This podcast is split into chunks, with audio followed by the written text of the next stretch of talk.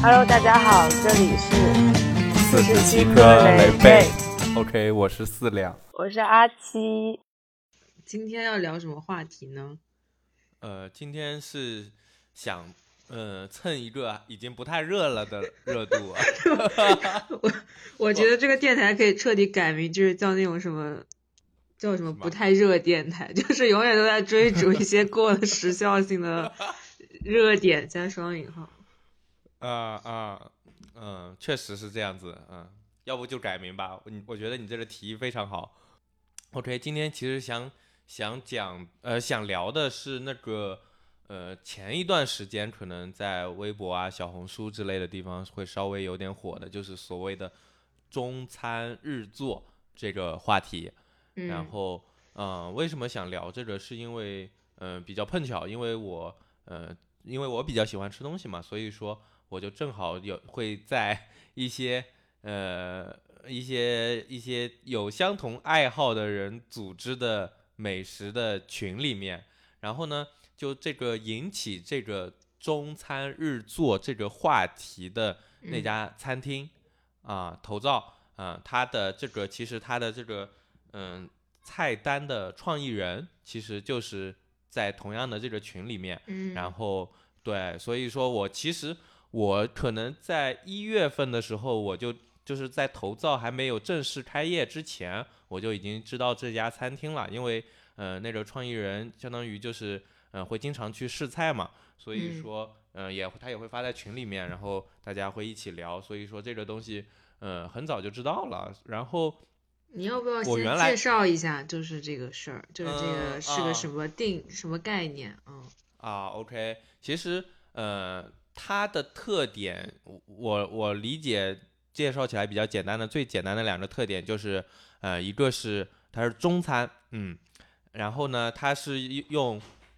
板前这种形式，相当于是呃固定菜单的，然后厨师把呃厨师会面对面的和你去交流的这样子的一个中餐的形式。会嗯有点像日餐的日做的那种所谓的 omakase 这种形式，嗯但是我觉得不完全一样。对，这是一个特点。然后另外一个特点呢，就是也也是它的这个话题会有热度的原因，就是它比较贵啊，它的费用我记得应该是两千元加上百分之十的服务费嘛，那就是两千两百元一个人。对，其实，呃，那这呃两千元里面就是就是这个是套餐对吧？等于说有点像那种什么怀石那种感觉是吗？就是一个定餐。是的，是的，是的，嗯是的，它是一个定餐。里面有什么呢？呃，我最近没有太关注啊，我不太确定他们菜单有没有更新过。我印象里，我想一下啊，总共其实量挺多的。呃，其实大家看大众点评之类的地方肯定能看到，就是类似于嗯像是、呃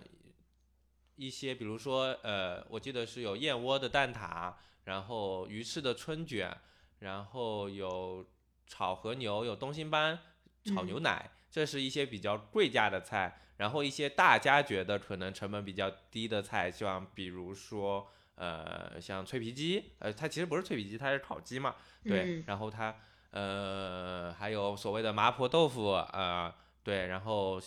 类似于有点像是呃类似于像是韭黄炒肉丝之类的这种随饭菜，对。嗯然后呃甜点是什么我给忘了，反正我稍微有点印象的可能就是这几个吧。那你觉得值不值呢？嗯，我我这么说吧，我本来是就是在这个热度出来之前，我本来是计划去吃的，对，嗯所以你要问我觉得值不值，我只能说我当时是想要去尝试一下的，但是我还没有去吃，因为这个热度出来了之后，嗯，这家店现在已经，我记得是在三月头上的时候，不是这家店的排队已经排到六月份了。哦，就等于说，嗯，我明白了。我我就我我想问一个问题，就是因为比如说看嗯网上一些图嘛，就是他们嗯是不是都是，比如说单人，然后每个量都很少的那种？呃，我觉得其实嗯不少，就是你如果去对比像呃呃，反正我觉得肯定是我按照他之前分享的那些一些照片来看，包括之前我看的一些记录，就朋友去吃发的一些，我看基本肯定是能吃饱的，就是正常的一个，呃，我作为一个成年男性，我是肯定能吃饱的，所以说他没有到量少，嗯、我感觉网上，嗯、你说我不，是说那个量少，我是说它比如说一道菜是不是就像日料一样，就是它虽然也很多嘛，就是但是我的对，意思就是，比如它它是一道菜的量很少。啊？对对，我就是这个意思。是的，是的，它是一道菜的量比较少，因为它是那种呃，就是他厨师把一锅呃炒完之后，他会有一个分餐，相当于不是说呃、嗯每个人给你炒一份，他是把把炒完的这一份分给大家吃，所以说其实每个嗯人分到的，嗯，你说，那你觉得觉得其实这本质上跟我觉得跟日料不是一个一个，因为比如说，嗯嗯，如果假设你去吃什么那种，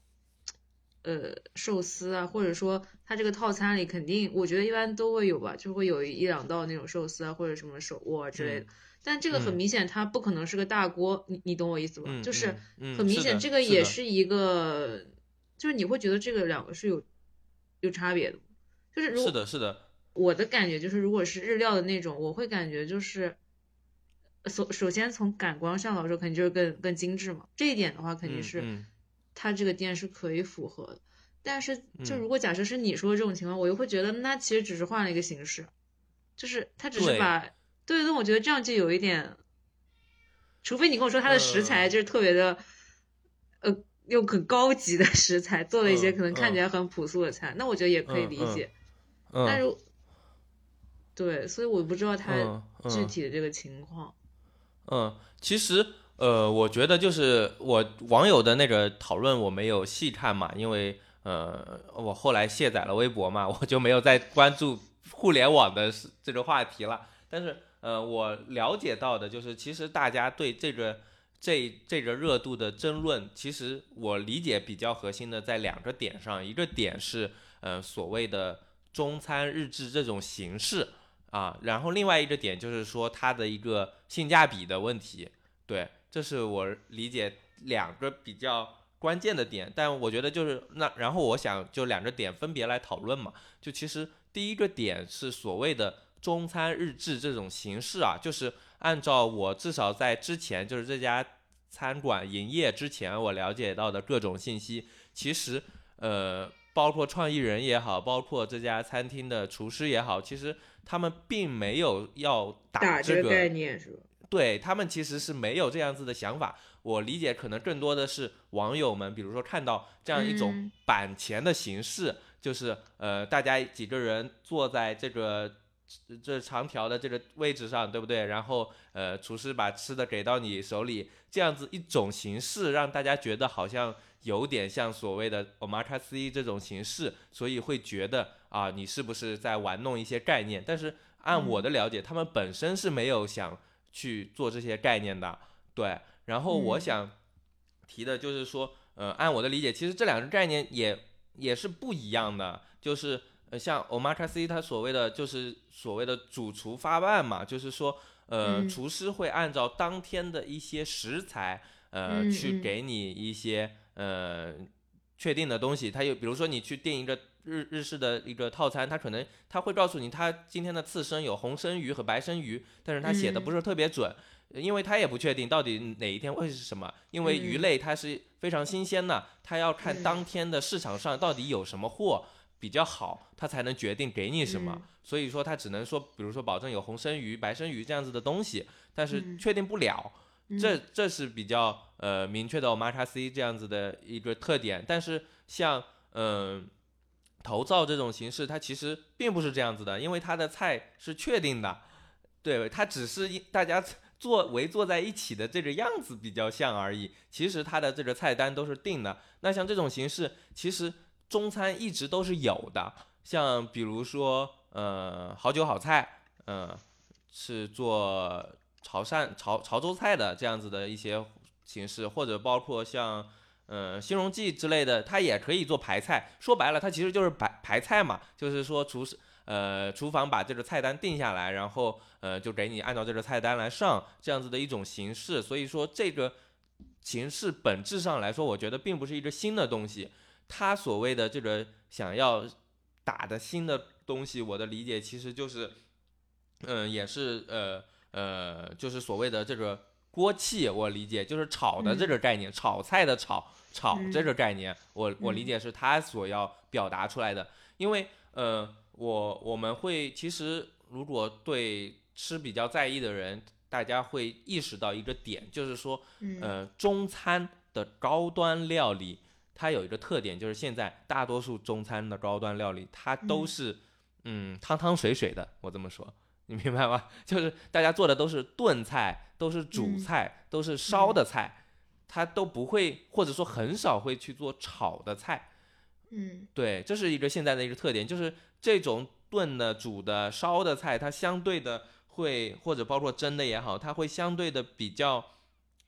呃，好控制它的这个出品，嗯就是因为它的时间够长，即使你这个中途可能出了什么问题，你可能也救得回来，对吧？而且它可以提前准备之类的，所以说它是会有一个这样子的一个特点在，就是呃，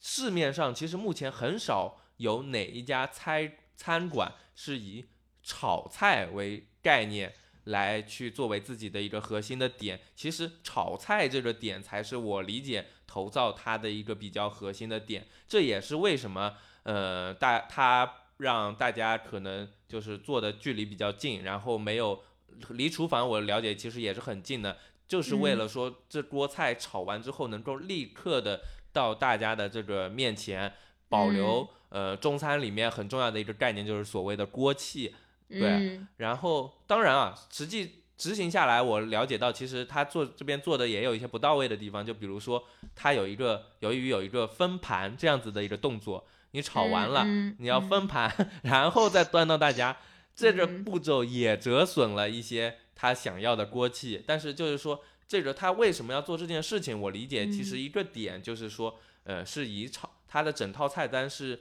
呃围绕着炒菜这个概念在做，所以说嗯用了这样子的一种形式。对，嗯这是一个比较核心的点，也是我个人认为和所谓的 omakase 其实没有什么太大关系的一个点。对那确实，我觉得挺不一样。那日料其实炒菜还是挺少的，呃，对对对，但是其实，嗯嗯，但是他们其实像刚才你传递这个概念，我觉得就是那个本质。比如说，为什么呃要吃到就比如说寿司师傅马上捏好的寿司，就是那种坐在嗯，那个台前嘛。其实这两个概念我嗯都是觉得挺像的，就是对对，是的，是的，会有一些接近，但其实大家都是为了把当下最最好的这个瞬间能够立刻嗯让食客嗯给吃到。对，这个点是呃，其实对于大家来说都是比较接近的。但是对于嗯目前中餐来说，其实大多数的中餐的高端料理这一个点是。呃，大家不会去太去在意的，因为大家很少去做炒菜，炒菜的风险比较高。风险比为什么？因为火嘛。容易，就是因为炒菜，它的这个这个容易炒过，就是说它的这个呃火对火候的要求比炖、炖、煮、烧之类的烹饪方法都要高，所以说它是一个比较有风险的一个一个一个菜品，一个嗯烹饪的方式。对嗯这是这是我对这一个观点我的一个想法。对。那你对这个事件怎么看？嗯，就这这因为这个事件，它就是这一个点会产生一个所谓的评论，就是说你嗯。中餐为什么不好好做中餐，为什么要去嗯。学日料，对吧？所以我觉嗯。得这一个点它其实是不成立的，因为嗯 我理解，它只是采用这种形式来想要把中餐的某一个他想要突出的点来放大，而嗯。并不是说他非要去学某一个呃某另另外一个国家的一个餐饮形式，嗯。所以我觉得这一个点，首先，呃，在我看来它不太成立。对，嗯，那就是其实那我觉得这个其实本质是另外一个问题，就是现在，就比如说就比如说像这件事嘛，我并没有去嗯了解，就是说像你说的这个，比如它具体到底是怎么做，那可能有的时候你嗯在网上就是看到那个图嘛，就是我之前说的那种嗯嗯小份菜的感觉，然后你就嗯嗯嗯会下意识的。就是你没有那么多时间去了解背后的这些信息，所以你就会很容易被一个概念性，就像为什么他可能把这个就深造了一个这个概念出来嘛，就这个东西就很容易影响就是大众的判断，尤其在对。你没有更多时间去接收更多信息的时候，你可能只是接受了这个这个名词而已，然后你就会下意识嗯。对它做很多嗯刻板印象嘛。是的，是的，因为我理解，就是中餐日作这四个词，呃，四个字，就瞬间会让网友立刻的有一个画面在那边，所以想出这个字眼的这个呃人角色还是蛮厉害的，他 他瞬间就找到了一个非常有流量的一个词。嗯，所以这会不会就是现在就是舆论场上一个比较比较、就比较常见的现象嘛？其实就是嗯我觉得嗯现在就是太多就是以这种高概念或者说嗯就这种词去引导，对，但是你其实后面没有什么别的东西，就是你其实你也嗯没有去是认认真的去了解任何一样新的事，你只是不断的在接收这种新的概念，然后去做一些下意识的判断嗯而已。然后可能他们会成为你平常的某个谈资，然后就这么过去了。嗯，但其实比如说，但其实就像你说，就一是这个可能这个店铺这个店家可能并没有受到什么影响，可能反而还更火了，是对吗？呃，我了解，呃，至少目前我没有看到它有任何的影响，并且由于它太火了，我决定过一段时间再考虑要不要再去订它，因为现在反正我估计现在订的话，可能都要到七八月份了，那这个就到时候再说吧，我觉得，嗯，嗯，那还好，我还以为说他们会被就是会被喷，然后什么什么就关掉了是吗？对，就是比较负哦，面哦。但是他们好像确实把大众点评给下掉了，因为大众点评上出现了很多就是没有，大众点评它不需要。嗯，它不需要你吃过就能评价嘛，所以会出现很多呃没吃过的人直接去刷刷那个半颗星之类的情况，所以他们确实把大众点评给下掉了。有必要吗？但是反正嗯，用户群体就不太一样吧，估计他们的这个反正用户群体也不太 不太 care 这方面的这个点，我理解对。然后还有一个点就是大家讨论的比较呃激烈的，就是它的这嗯种价格，价格两千两千两百嗯块钱的这嗯个餐费，呃，大家所谓的只坑有钱人嘛，呃坑有钱人。这个其实呃，按照首先按照我的了解，就是嗯他们是不赚钱的，接近不赚钱的，就是因为为什么呢？因为首先，呃，他们的我不是说他们的这个用餐的成本非常高啊，就是首嗯先，呃，这个呃确实有呃，但是有些网友也稍微有一些偏颇，因为我看到很多网友在讨论它成本特别低的情况下的时候，他们用的图片都是呃那那一小片鸡肉，然后可能有一些麻婆豆腐。呃然后什么什么嗯韭黄肉丝、什么皮蛋，对对然后摆在那边，然后说这个东西要卖两千两百块钱，但他们就没有告诉你，其实这个套餐里面还有燕窝，还有鱼翅，还有和牛，还有东星斑，这些他们没说，他们说了挑了便宜的，然后告诉你这套餐要两千两百块钱，你会觉得不值。当然，这个呃确实啊，即使把这些材料全部加上，呃，我理解其实也不一定能到两千两百块钱这个档次，中中嗯。餐的这个档次，因为我理解，呃，中餐很多，像比如说潮州潮州菜、潮汕菜，然后像嗯、呃台州菜，就是以新荣记为代表的台州菜和以好酒好菜为代表的潮汕菜，包括以大班楼这样子的餐馆为代表的呃粤菜。其实嗯，如果他们的消费到人均两千以上，他们的这个原材料会确实会比这个更贵，这个是实话实说。但是，呃，为什么我说它这个基本不赚钱呢？是因为我按我了解到的，首先他们的这个收入是算得出来的，就是说他们一家店，呃，我记得就十个位置还是六个位置啊，这个记不太清楚了，就这么几个位置。然后呢，那翻他们盘率比较低吗？不翻桌们一天一天只接待一桌，就是说一天最多接待六个人或者十个人。为什么？然后呢，呃，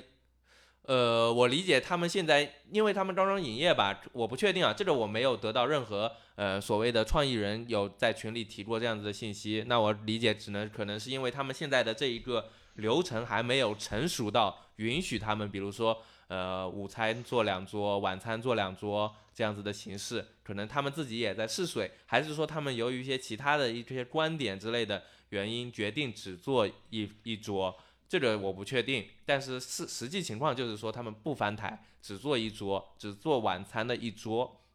所以说他们即使就是所有的日期全部排满，一个月的收入是明明白白算得出来的。对，在这个情况下，你考虑它的这个食材成本也好，然后它的这个租房成本，就是租店的这个成本啊，他们在那个比较比较高 比较高成本的一个店，我记得之前也是做，嗯，但是就是那个问题，那这些东西需要，那是他的选择，但是他把这个价格加到了那个顾客身上。对对，这就回到另一个问题了，就是我理解的，大家在在讨论这个问题的时候，就其实我非常不理解啊，就是说大家永远都是在拿成本和和这个这个这个价格在做比较，嗯，但是我理解，我一直坚信的一个点就是决定价格的唯一因素是它的一个供需关系，而不是成本之类的点，这是我、啊我我我对，这是我非常确确定无疑的一个点。所以，我其实，在看到这个点的争论的时候，我就更加的困惑了，你知道吗？就是，OK，他把价格设到了这个点，并且他的排期排到了六月份，对吧？那这个就说明市场其实是接受这个价格的。在这种情况下，嗯，但你你觉得，就比如说，一假设假设你你你，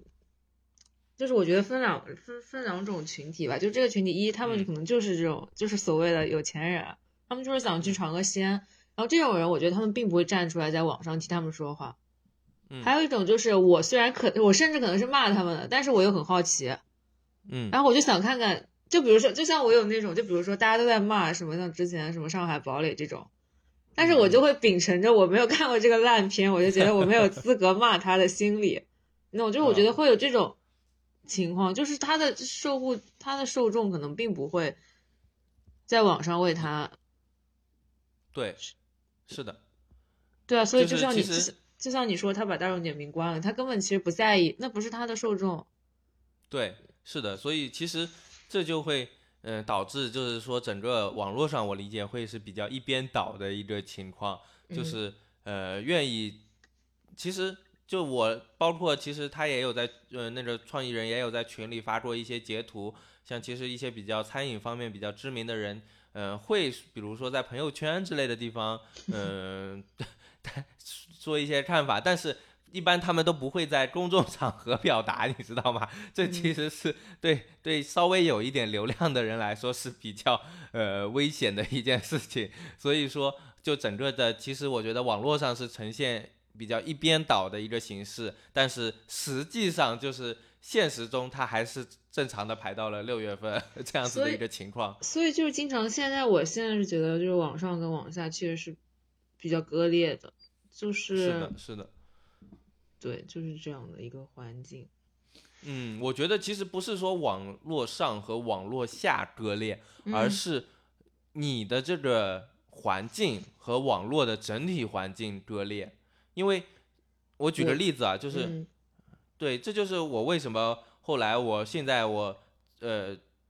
之前一个月我卸载了微博，想要尝试一下，就是能不能去远嗯离各种网络上的这个舆论观点。就是我逐渐意识到，就是你有没有这嗯样的感觉，就是在可能在呃初中、高中，就是我们嗯的初中、高中，就是可能呃一零年左右，嗯零零零几年这段时间，呃整个的一个互联网，我觉得是一个非常让人觉得嗯。很容易觉得很开心，很能够学习到很多东西的一个地方。我不知道你有没有这样的想法，就是我对那个时期的一个互联网的一个认识，就是大家整体上还是比较包呃容。对，不管是开放度、自由度、包容度也好，都是比现在要更加好一些的一个感觉啊。然后我嗯后来想了一下，嗯，是什么原因？我觉得可能是因为，嗯 其实很明确的一个点就是，呃，使用互联网的人数变多了。嗯嗯嗯。对，所以说其实这些现在可能这样一个嘈杂的氛围，在十年前，它嗯。其实是一个线下的一个情况，并且嗯。由于没有网络的连接，你 get 你接触不到这些声音，他们彼此也无法接触到，所以说呃，你会觉得哎，网络上的好像整体的一个状况，感觉哎，非常的怎么说呢？也不是说呃对比现在好啊，我也不敢这么说，反正就是和现在不一样。然后到了现在呢，就是说因为上网的人越来越多之后，大家的嗯观点彼此之间会非常容易的呃被裹挟。嗯，就像一种那种像比较，为什么之前大家都说什么圈地自萌嘛？就是当你一个，当然那个也不算小众嘛，但是反正就是有一些话题，当你把它所谓的放到台面上说的时候，就是 很容易有这种现象吧，感觉。对对，就是我感觉就是，而那这个时候就是，比如说拿我来举例，我身边的这一个范围很小的一个范围，这样子的一个声音，在可能在整个互联网的可能九亿、十亿的这个中国网民里面，它就是一个，呃，就不是一个大众的点。那这种情况下，我就会觉得，呃，非常的痛苦，因为我是一个比较容易受到。嗯嗯。外面的情绪的影响的一个一个一个一个性格，对，所以说这种情况下，就是我很容易由于网络上给我带来的各种各样的信息，让我变得非常的焦虑也好，非常的嗯、呃就是沮丧也好，就是这、嗯。这方面对我的这个影响还是比较负面的，就是就是这样子，就是因为我其实我以前可能觉得自己是网络上的大多数之一，现在我发现 其实我是网络上的小部分。你然现在后才发现啊？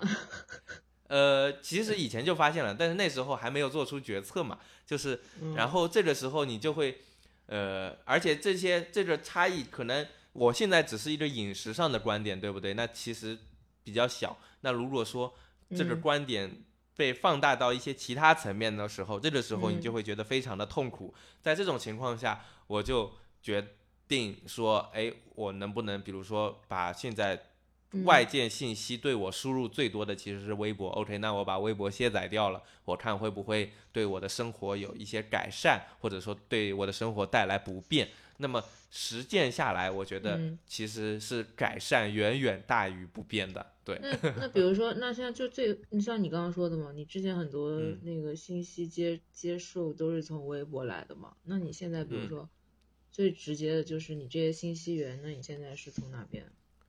我不需要这些信息，因为当你卸载掉之后，你其实发现这些信息不输入对你完全没有任何关系，你知道吗？那你之前在微博上看什么？就很多一些，嗯，怎么说？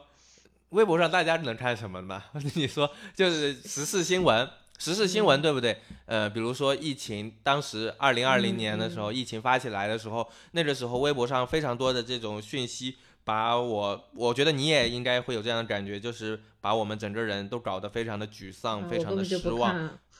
那个时候我那时候还在关注的，所以就会出现这样的情况。但是其实这些信息你不关注没有关系，包括说一些所谓的一些像这种所谓的头罩带来的这样子的一些热点信息也好，对这些信息你不关注，对你的生活嗯完全没有影响。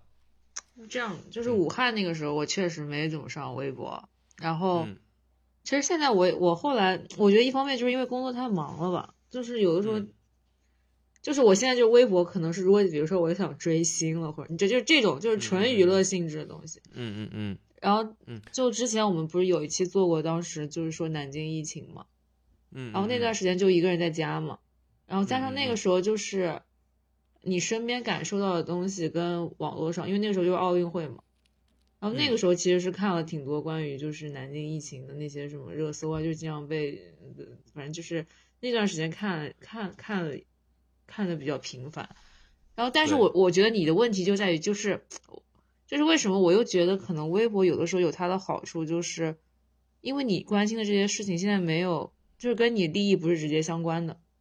嗯。所以你觉得你不需要这些信息。嗯。如果假设比如说现在不是吉林或者不是上海疫情，现在比如说就是杭州疫情，然后就是你身边的小区被封了或者什么之类，然后大家并没有在关注，那这个时候你你你会考虑就是去微博上看一下或者怎么样这种？嗯，我我我按照这个假设啊，就是说，如果因为杭州本身疫情也爆发过几次嘛，就是虽然嗯控制的相对比较快一些，但是确实有过几次。但是那几次疫情我全都没有去看微所微博，因为嗯嗯，我理解微博上就是微博上的东西不作数，你知道吗？最终怎么样嗯要以、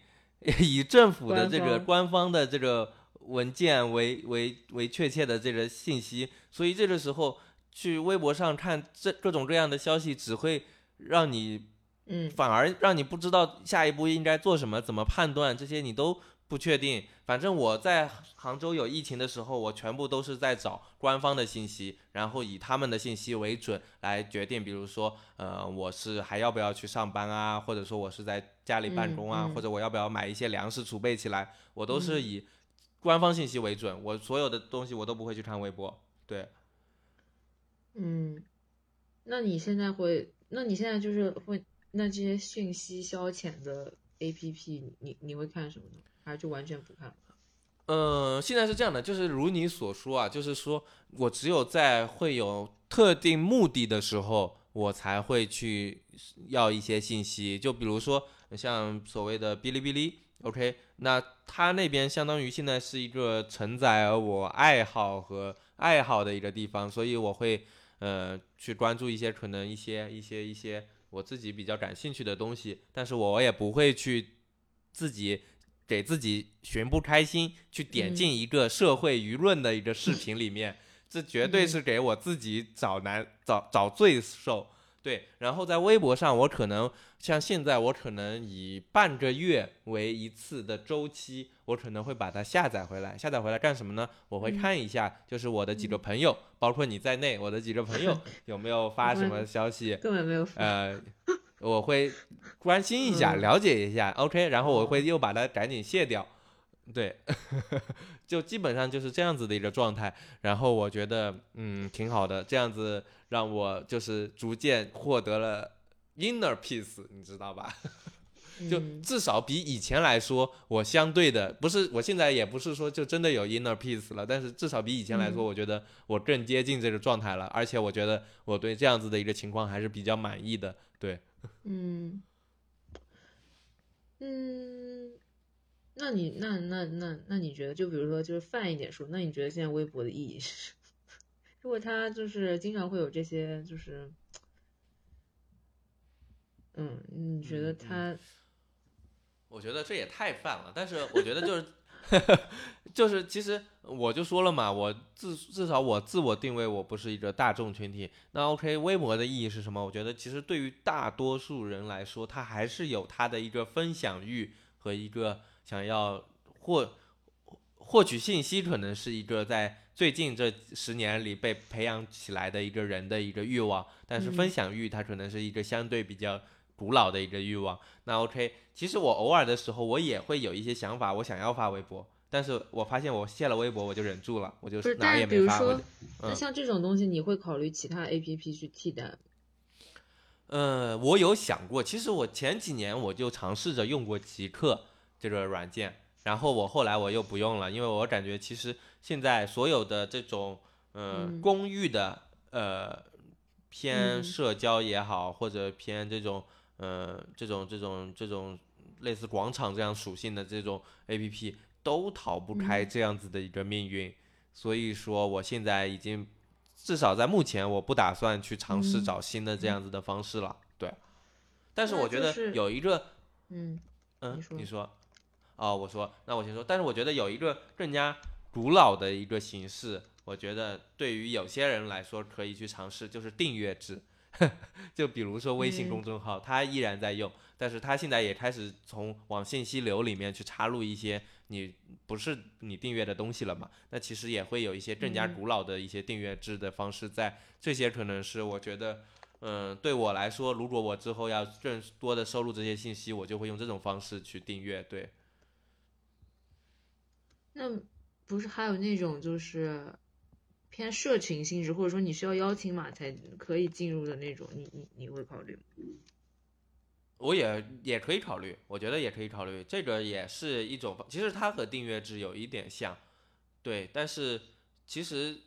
你比如说像呃，其实像以前比如说像知乎，它也是邀请制的，像极客它也是邀请制的啊，好像是邀请制的，我不确定了。但是，呃，这些软件往往从商业的这个角度去考量，最终他们会开放嘛？比如说，对吧？那这种情况下，我就会担心，比如说我因为它是呃这种有门槛的一种一种方式，我加入了，但是最终他又为了商业把门槛给取消掉了，那很多东西就其实就是一些白费功夫嘛。那这个东西其实也要去考虑它，这这种所谓的形式，它的一个初衷到底是怎么样子的？对，嗯。嗯，哎，那你有有有就是比如说卸微博这样子的尝试吗？有或者说之前有做过类似的事情，然后你的感觉是是和我类似的吗？还是不一样？但是我其实我现在本来就不太上微博。嗯嗯。就是我刚就是我之前说，一个就是你的工作属性决定了你可能你也不想去看那些新闻，你懂吗？嗯嗯。然后还有就是。没有什么时间吧，就是我会觉得微博不是一个必需品，就是有一些很多信息我可以从，就是但是它有一个问题，就是可能你不会接收到一些最及时的，比如说如果你要看公众号，但现在也还好吧，就我觉得有些最新的一些比较重要的信息，就是我觉得公众号也会推啊，我觉得除非就是那种兴趣性的，比如说你关注一些什么什么摄影师啊，或者有一些展览活动啊那种，他们可能。或就是你说的，就是朋友会发一些不在朋友圈发的那种日常的东西，我觉得可能才会在微博吧。我感觉其他的都，嗯嗯，还好。但是不上微博，就是有可能很多热点新闻你没有，你就不会去注意。嗯，就是我觉得，如果就是假设你身边的朋友就是经常看微博的，你确实会有一点脱轨，但是问题不是很大。嗯，嗯嗯。OK，嗯，绕的有点远，但是我想，嗯，我我突然又想绕回这个 餐饮这个话题里面来啊，就是哎，微博的这网络世界、网络生活这一块我们结束了，对吗？可以啊。在尾声，我想就是我我觉得我可以再说一下，就是嗯，我觉得呃，头罩可能从成本上来说，确实，呃，对比它的这个售价，它可能会，呃，或者这么说吧，两千两百块钱，我在新荣记，我在其他地方，我能吃到材料更好的东西，这是实事求是的一个点。但是我觉得，就是说，我们不应该去说，呃，当出现这样一种形式的时候，我们要一棒子把它打死。我觉得，就是它其实是在尝试高端中餐的一个新的一种。方式就其实呃你你要知道，其实像法餐像日料，呃人均到两千以上，呃其实很很很正常，并且大家都能接受。OK，而且有很多我了解到有不少的餐饮店，其实它的这个如果你真要去看菜菜品的成本，它不一定比成比头灶要更好。在这样的一个情况下，其实大家都接受了。那 OK，我觉得我们还是就即使你你说这个东西你坑有钱人对吧？你不去吃，那这个没问题。但是我觉得没必要说要把它打死掉，因为我觉得这是一种新的尝试吧。尤其是在中餐，至少像我最开始说的，大家其实目前来说，你会有一个感觉啊，就是高端的中餐，嗯，在纯中式的这个路线上面，就这样子的几种做法。就是你觉得这种创新不应该被扼杀在摇篮里？对，我觉得它值得尝试，就是会有新的东西在。嗯，比如说还有一点，假设我不是中餐日做，假设他，比如说现在给他换一个名字，什么中餐法做、中餐德做，你我你会不会觉得甚至都会比现在受到抵制要来的弱？有可能啊，因为其实我了解到有确实像北京、上海有中餐法做这样子的做餐饮店还是有不少的。嗯，我也嗯我自己本身没去吃啊，因为杭州这边杭州这边有，但杭州这边的相对没那么贵，几百块钱的人均就不会出现这样子的一个氛舆论氛围。但是比如说你在呃哔哩哔哩这样子的地方，你看到一些探店的店嗯哎、视频，他们如果去探了这样子的中餐西做、中餐法做这样的店，OK，其实舆论就是视频评论下面也是非常多的，就是说我中餐那么多做法我不做，我为什么要去学你这个法国的做法、西方的做法？你嗯这做起来看上去又吃不饱，又又没有是那种呃锅气的感觉，还不如我路边摊里吃的香。就类似的观点其实也非常多，就是只不过可能相对确实